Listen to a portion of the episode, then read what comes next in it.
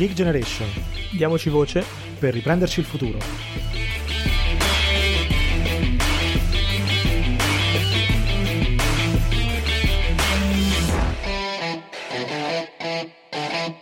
Bentornati su The Geek Generation, io sono Riccardo, oggi sono orfano di Mario, ma qui con me c'è Safa. Allora, siamo nel primo vero episodio, dopo insomma l'episodio introduttivo della nostra rubrica curata da Safa sulle seconde generazioni e oggi la iniziamo con un ospite eh, molto gradita di Tortuga, che ormai insomma è un think tank che conoscete benissimo, non c'è nessun bisogno di ripresentarlo. Francesca eh, si occupa, diciamo, ha studiato economia a Milano e scienze politiche ad Amsterdam, lavora nel campo diciamo, della formazione delle risorse umane tra Italia, Stati Uniti e Senegal, collabora con Tortuga appunto, e oggi insomma è qui con noi per offrirci un suo punto di vista e una panoramica sulle tematiche delle seconde generazioni e non solo, che approfondiremo un po' nel corso di questa chiacchierata. Eh, lascio la parola intanto a te Francesca per presentarti e dirci un po' insomma chi sei e cosa fai nella vita, ma in generale anche in Tortuga. Ecco. Ciao a tutte e a tutti, grazie mille dell'invito prima di tutto, sempre un piacere parlare di questi temi e di cui c'è molto bisogno di parlare soprattutto. E, um, allora, come dicevate, mi chiamo Francesca Viatti, eh, abito in Senegal da un anno e mezzo, dove mi occupo di formazione, eh, soprattutto formazione informale, educazione informale. E, um, Tortuga, eh, sono in Tortuga dagli inizi, sono una delle cofondatrici nel 2015 mentre facevo la triennale in Bocconi. E dopo due anni di pausa per motivi professionali ho ripreso l'attività questa primavera, um, grazie, se così, se così si può dire, alla pandemia con un po' più di tempo libero e ora mi occupo soprattutto dei progetti legati alle migrazioni e alle seconde generazioni e alle questioni di genere. Partiamo dall'inizio. Ciao Francesca. Attualmente la legge in vigore in Italia, legge del 1992, considera cittadino italiano chiunque abbia almeno un genitore italiano senza distinzioni fra chi nasce in Italia e chi nasce all'estero. Si fonda quindi principalmente sullo, sul principio dello ius sanguinis, diritto di sangue nel 2015 la Camera ha approvato il disegno di legge sullo Ius Soli e sullo Ius Culture, che si è poi arenato al Senato nel 2017. Con la seconda proposta, in particolare, passerebbe dunque il principio che lega la cittadinanza al fatto di aver frequentato le scuole nel paese dove si risiede prima dei 12 anni. Ci spiegheresti un po' più nel dettaglio la differenza fra Ius Sanguinis, Ius Soli e Ius Culture? Molto volentieri. Eh, ciao Safà prima di tutto. Ehm, allora, lo Ius Sanguinis nella versione, qui non si vedranno nel podcast ma faccio le eh, virgolette, eh, virgolette, in aria, eh, nella versione pura, cosiddetta, esiste in molti pochi paesi al mondo e nessun paese europeo. E, mh, mm, nella versione pura significa che una persona nata in un determinato territorio acquisisce la, la cittadinanza di quel territorio eh, rispettivamente dalla nazionalità dei genitori l'esempio più conosciuto sono gli Stati Uniti. Um, in Europa invece esiste quello che eh, in alcuni paesi europei, tra cui non c'è l'Italia, esiste il doppio Ius Soli, ovvero la possibilità per quelle che sarebbero terze generazioni eh, di ottenere la cittadinanza se il genitore, pur non avendo la cittadinanza, è nato eh, nel paese europeo dove nasce anche ehm, appunto il ragazzo o la ragazza di terza, terza generazione ehm, esistono poi delle versioni di Iustoli con condizionalità. Nel 2015, durante la discussione sulla riforma della cittadinanza, in Italia si parlava di Iustoli temperato, e um, solitamente la condizione più comune è un periodo di residenza richiesto ai genitori che può essere variabile tra i 3 e i 10 anni. In Europa esistono inoltre um, 5 paesi che hanno una forma di Iustoli condizionato quindi ehm, la cittadinanza può essere acquisita se si è nati in un paese e si riempiono determine, de- determinati criteri. Ehm, nello specifico, più, quello utilizzato più spesso è un criterio di residenza dei genitori, quindi la richiesta di una residenza continuativa dei genitori eh, sul territorio del paese di cui si vuole acquisire la cittadinanza ehm, tra i 3 e i 10 anni. I cinque paesi europei che hanno questo tipo di cittadinanza sono Belgio, Irlanda, Portogallo, ehm, UK eh, e Germania. Per quanto riguarda la Germania, nel nostro libro Ci pensiamo noi dedichiamo particolare attenzione perché è stata una delle prime negli, eh, nell'anno 2000 a inserire lo Iusoli temper- eh, temperato o con condizionalità e eh, nel 2014 ha anche inserito una, una, possibilità di acquisizione della cittadinanza molto simile a quella in discussione eh, in Italia rispetto allo Ius Culture, di cui parlerò un po' più in dettaglio tra poco. In, um, per quanto riguarda eh, lo Ius Soli temperato che era stato proposto ed era passato alla Camera nel 2015 in Italia, oltre alla condizionalità rispetto alla residenza dei genitori, veniva anche posto un limite rispetto a un reddito minimo che il nucleo familiare doveva avere. Quindi venivano aggiunte non una ma ben due condizionalità, molto diverso eh, dallo Ius Soli eh, degli Stati Uniti. Nonostante questo, nel dibattito, nel dibattito pubblico, anche nel dibattito politico, come veniva nominato Ius Soli, si pensava al caso degli Stati Uniti, quindi alle persone che sarebbero venute a partorire in Italia e avrebbero avuto direttamente la cittadinanza così. Non era questo il caso. Uh, ogni altra procedura ehm, di acquisizione della cittadinanza, che non sia ius sanguinis o ius soli, è detta naturalizzazione. Uh, per naturalizzazione si intendono le acquisizioni per matrimonio, le, le acquisizioni per residenza continuata elettiva e, e anche le naturalizzazioni delle seconde generazioni. E, um, allora, per quanto riguarda la residenza continuativa, ehm, il periodo richiesto può variare tra i 3 e i 20 anni normalmente. In Italia vengono richiesti 10 anni, solo 5 paesi eh, in Europa richiedono 10 anni, tutti gli altri richiedono un periodo più breve per poter essere naturalizzati ehm, secondo il criterio di residenza continuativa. Um, nel 2015 la proposta, oltre allo Ius Soli temperato, includeva appunto questo Ius Culture, eh, che si basava su criteri legati all'istruzione, quindi avrebbero potuto acquisire la cittadinanza quei bambini e bambine, ragazzi e ragazze che erano arrivati in Italia entro ehm, i 12 anni e avevano frequentato almeno 5 anni di istruzione in Italia con il completamento di un ciclo di istruzione, quindi o che avevano fatto i 5 anni di elementari o che erano arrivati a metà delle elementari e avevano concluso il ciclo delle medie. Per considerare tutte le categorie di seconde generazioni vi era inoltre una, un provvedimento aggiuntivo per chi era arrivato in Italia tra i 12 e i 18 anni e in questo caso veniva richiesto un, la chiusura di un ciclo scolastico, tendenzialmente o le medie o il, o il liceo, e sei anni di residenza in Italia. In questo modo si andavano a coprire tutte le seconde generazioni che, come eh, introduceva Safa all'inizio, includono tutte quelle persone che sono nate o arrivate in Italia entro il compimento del diciottesimo anno di età. Beh, ma abbiamo anche qui insomma un quadro molto più complicato di quello che poi se ne è fatto nel dibattito pubblico quando questi discorsi, passami il termine semplice, erano di moda, adesso eh, sembra che insomma il problema quasi non esista più, ovviamente non è così e insomma ci sono tante differenze, tante specifiche che è assolutamente giusto rimarcare. Senti, io volevo anche chiederti, nel vostro libro, insomma, ci pensiamo noi, l'hai nominato tu, eh, io aggiungo da, da, estimatore sia di Tortuga che di questo libro, di andare a, a leggerlo e comprarlo perché è veramente, insomma, un bel testo voi dedicate un capitolo intero al tema delle seconde generazioni che vengono definiti come stranieri di passaporto, ovviamente no? legato a tutte le problematiche che in parte abbiamo, abbiamo anche accennato e di cui insomma ci occuperemo anche in maniera estensiva poi con Safa. Più nel dettaglio però io vorrei sapere da, da te che comunque collabori con, con Tortuga e quindi magari affronti queste cose da un punto di vista anche economico prima che sociale e culturale,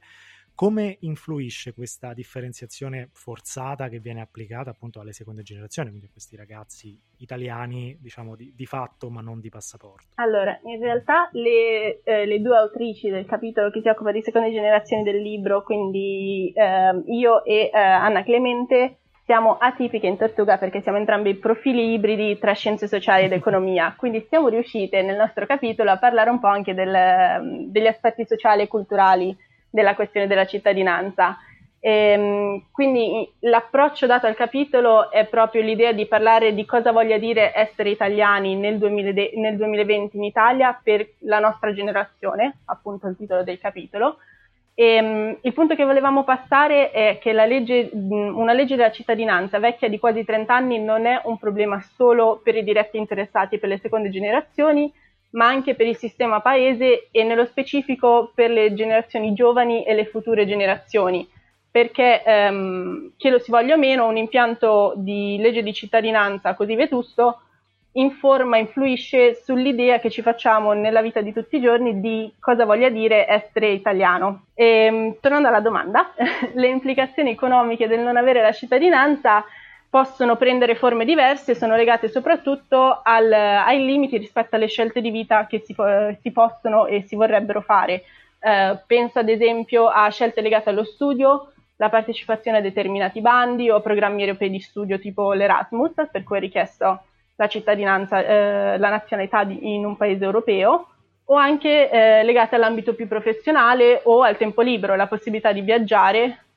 la possibilità di trasferirsi in altri paesi per esperienze professionali. Um, se pensiamo uh, come cittadini europei alla libertà di movimento, uh, pensiamo solamente alla libertà di muoverci all'interno dell'Unione Europea, ma in realtà con passaporti europei noi abbiamo una facilità di muoverci dappertutto nel mondo che non è da dare per scontata. Quindi abbiamo persone, queste persone che sono nate in Italia, sono cresciute in Italia e vedono i coetanei partire e trasferirsi in paesi europei o paesi extraeuropei facilmente e a cui non è riconosciuta la stessa opportunità per questioni puramente burocratiche. Um, un aneddoto recente, io qui in Senegal mi occupo anche di beh, programmi di servizio civile e eh, settimana scorsa con il rientro, rientro post l'emergenza,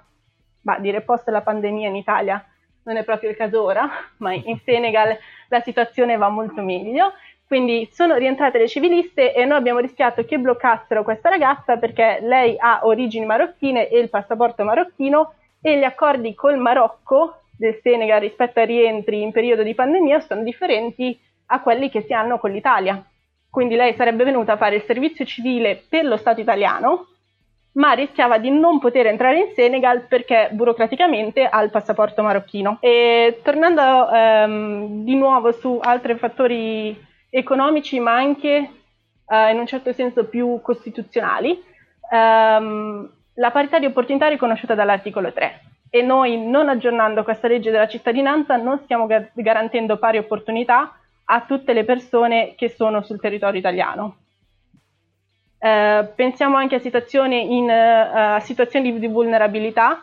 Um, le borse di studio spesso non sono riconosciute se non si ha la cittadinanza e eh, nel capitolo 1 del libro parliamo anche dei limiti rispetto all'ideazione del reddito di cittadinanza, per cui per come sono stati disegnati i criteri molti stranieri non hanno potuto percepire la norma, pur essendo una delle categorie a maggior rischio di povertà.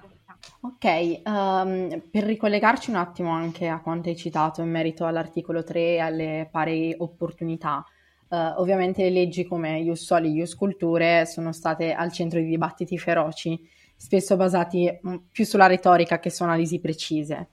Uh, per tornare alla domanda precedente, eh, vediamo un attimo di capire un po' meglio mm, in che modo queste leggi potrebbero avere un impatto positivo sulle seconde generazioni non solo ovviamente in termini di diritti, ma anche e soprattutto in termini di istruzione, di inclusione e più in generale, secondo te e secondo voi eh, di Tortuga, che comunque avete fatto delle analisi eh, dettagliate, cosa davvero comporterebbe l'introduzione di leggi del genere a livello pratico e al di fuori di ogni retorica? Allora, la seconda parte del capitolo eh, si concentra appunto su inclusione scolastica perché ehm, normalmente l'idea della scuola è il grande livellatore socio-economico. Eh, so che avete già parlato in, una, in un altro episodio con eh, Francesco Filippucci dei problemi del nostro sistema di istruzione. Questi problemi sono presenti ovviamente sia per gli studenti italiani che per gli studenti senza cittadinanza ma i dati eh, mostrano che sono più spesso acuiti per gli studenti eh, senza cittadinanza o con la cittadinanza ma con origini straniere,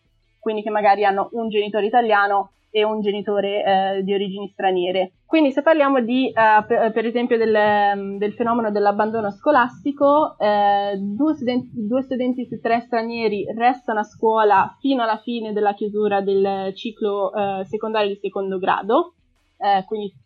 circa il 66% contro l'81% degli studenti italiani. Eh, quindi l'abbandono scolastico è un problema che, rappre- eh, che, conti il 19% degli italiani o che conti il, 24, eh, il 34% degli studenti stranieri,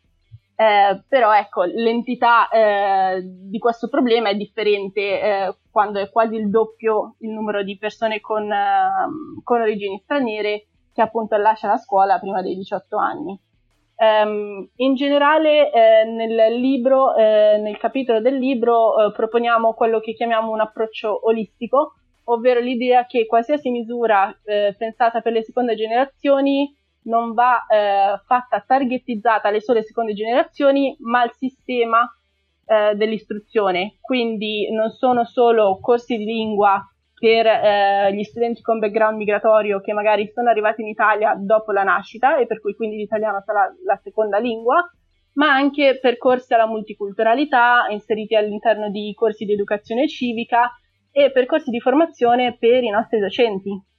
perché la scuola sta cambiando, i nostri docenti non stanno cambiando molto, essendo pubblico impiego, e, ehm, e, soprattutto abbiamo un grosso problema in Italia con la formazione continua dei docenti.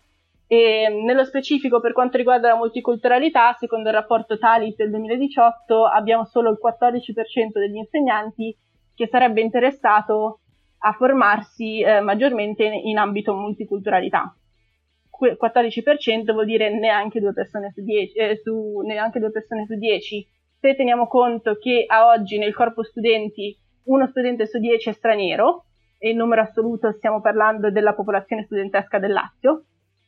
eh, questo è un grave problema, perché abbiamo più di 8, 8 docenti su 10 che non sono interessati ad acquisire quelle competenze necessarie per la scuola di oggi. Oltre alla riforma della, della cittadinanza, quindi che andrebbe ad aiutare per tutti quei limiti eh, burocratici e ehm, anche eh, economici rispetto al diritto allo studio e la possibilità effettiva di studiare e ad esempio di non abbandonare la scuola precocemente per dover cercare un lavoro e supportare il reddito familiare, ehm, pensiamo eh, all'idea dell'esperienza scolastica dei ragazzi e alla scuola come il primo laboratorio dove lavorare su quello che vorremmo sia l'Italia tra 20, 30, 50 anni e l'idea dell'essere italiano tra 20, 30 e 50 anni. E se poi pensiamo anche che eh, gli anni della scuola sono gli anni di formazione di identità personale e sociale, pensiamo soprattutto agli anni dell'adolescenza, ehm, è problematico se già eh, l'adolescente medio ha tutti i problemi relativi a capire chi è nel mondo e se a questo si aggiunge eh, il conflitto di dire sono accettato ma non sono completamente incluso, anche solo l'idea di utilizzare inclusione e non integrazione o di, di decidere di parlare poco eh, con vocaboli legati alle migrazioni, ovviamente le seconde generazioni hanno un link con l'esperienza migratoria dei genitori o dei nonni e magari non ce l'hanno direttamente, però aggiungere queste, questo tipo di vocaboli quando si parla di seconde generazioni, purtroppo nel contesto italiano attuale, ehm, riporta tutto a un immaginario che è lontano dall'esperienza vissuta delle seconde generazioni. Sono assolutamente d'accordo. Senti, hai, abbiamo un po' menzionato il, il, contesto italiano, insomma abbiamo approfondito alcune proposte di legge che sono state fatte, la situazione ehm, che abbiamo attualmente, quello che insomma sarebbe auspicabile.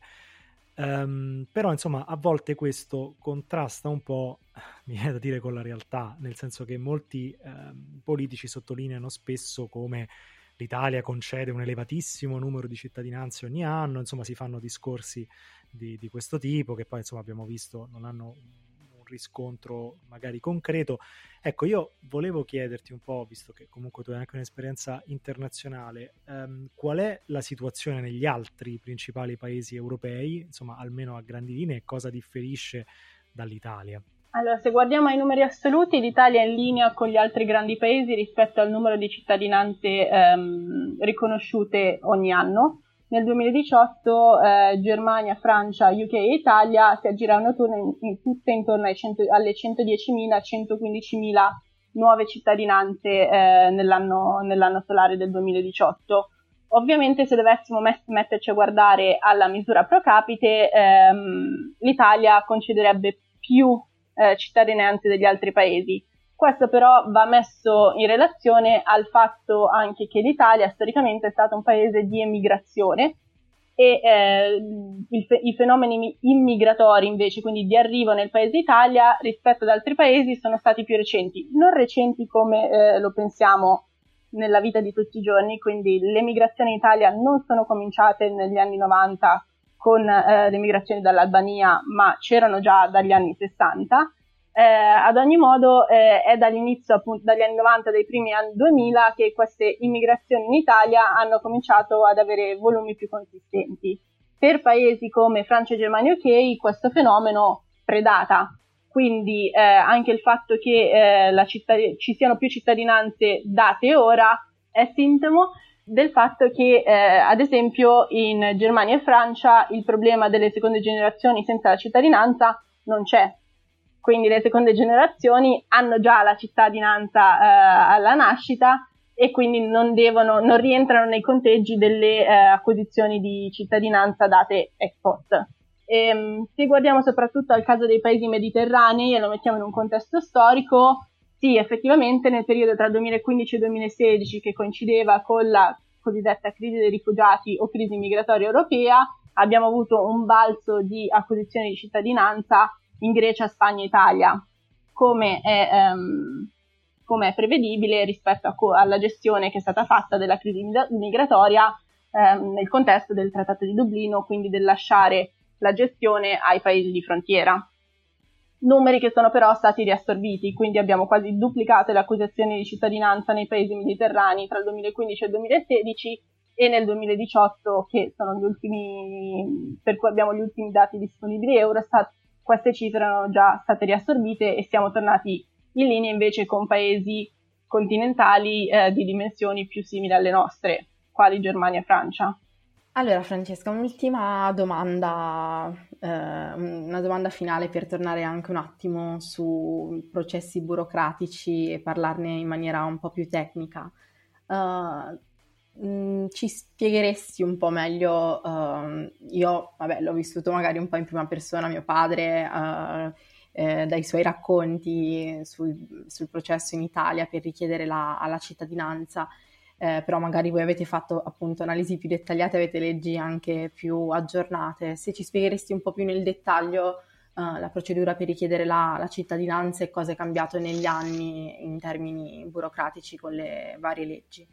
Volentieri. Um, allora, la, le procedure di naturalizzazione e richiesta di cittadinanza, eh, nostro malgrado, sono lunghe e complesse in tutti i paesi, non è una specificità italiana. Eh, però in Italia, soprattutto nel, con il precedente go- eh, governo, eh, abbiamo avuto episodi di quella che viene definita ehm, eh, dissuasione burocratica, ovvero rendere le, le, procedure talmente complicate da cercare di scoraggiare le persone a intraprenderle. Eh, parlo nello specifico del eh, decreto, decreto Salvini del 2018, di ottobre 2018, che aveva portato da due a quattro anni il, il termine entro i quali eh, si ricevevano i risultati di una domanda di cittadinanza eh, presentata. Um, per quanto riguarda le seconde generazioni, allo stato attuale um, si può presentare domanda per la cittadinanza nel periodo tra il, 18, tra il compimento del diciottesimo e del diciannovesimo anno, eh, portando a, a, giustificativo una serie di documenti, tra cui um, prove di residenza continuativa che sono spesso un problema eh, perché eh, la residenza continuativa in Italia non è facilmente dimostrabile. Eh, pensiamo ai problemi legati, eh, per esempio, ai permessi di soggiorno dei genitori che sono interrotti quando il genitore non ha lavoro, ad esempio.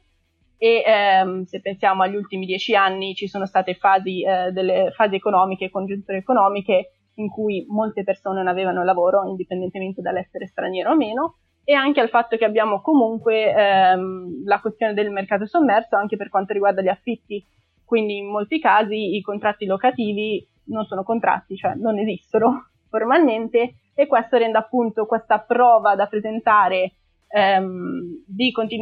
eh, di resi- eh, residenza continuativa in Italia per un lungo periodo complicata. E,